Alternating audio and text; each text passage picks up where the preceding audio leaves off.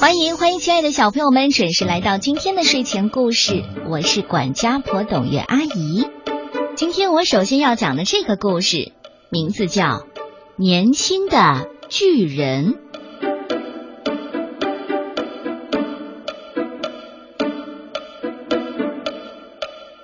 从前呐，有一个年轻的巨人，力大无穷。一天，他来到一个农庄找活干。他对庄主夫妇说：“我不要工钱，只要一年以后在庄主的背上拍两下就行了。”庄主夫妇都是守财奴，听到有这么便宜的好事儿啊，非常开心，就雇佣了巨人。巨人在农庄非常卖力的干活，他一下就能拔起一棵树，还能一只手拎起一匹马。他干活又快又多，比那些花钱雇来的人划算多了。农庄夫妇当然非常满意。可是，转眼一年过去了，到了巨人拍庄主背的时候，庄主这时候才感到害怕。哎，他力气这么大，拍我两下不就没命了吗？于是。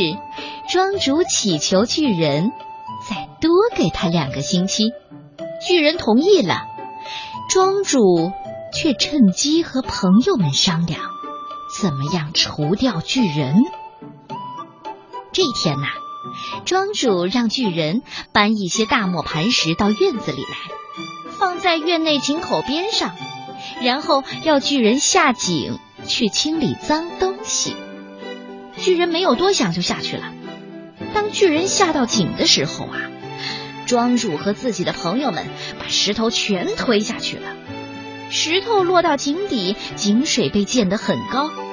庄主想，这下安心了，你一定会被砸成肉饼的。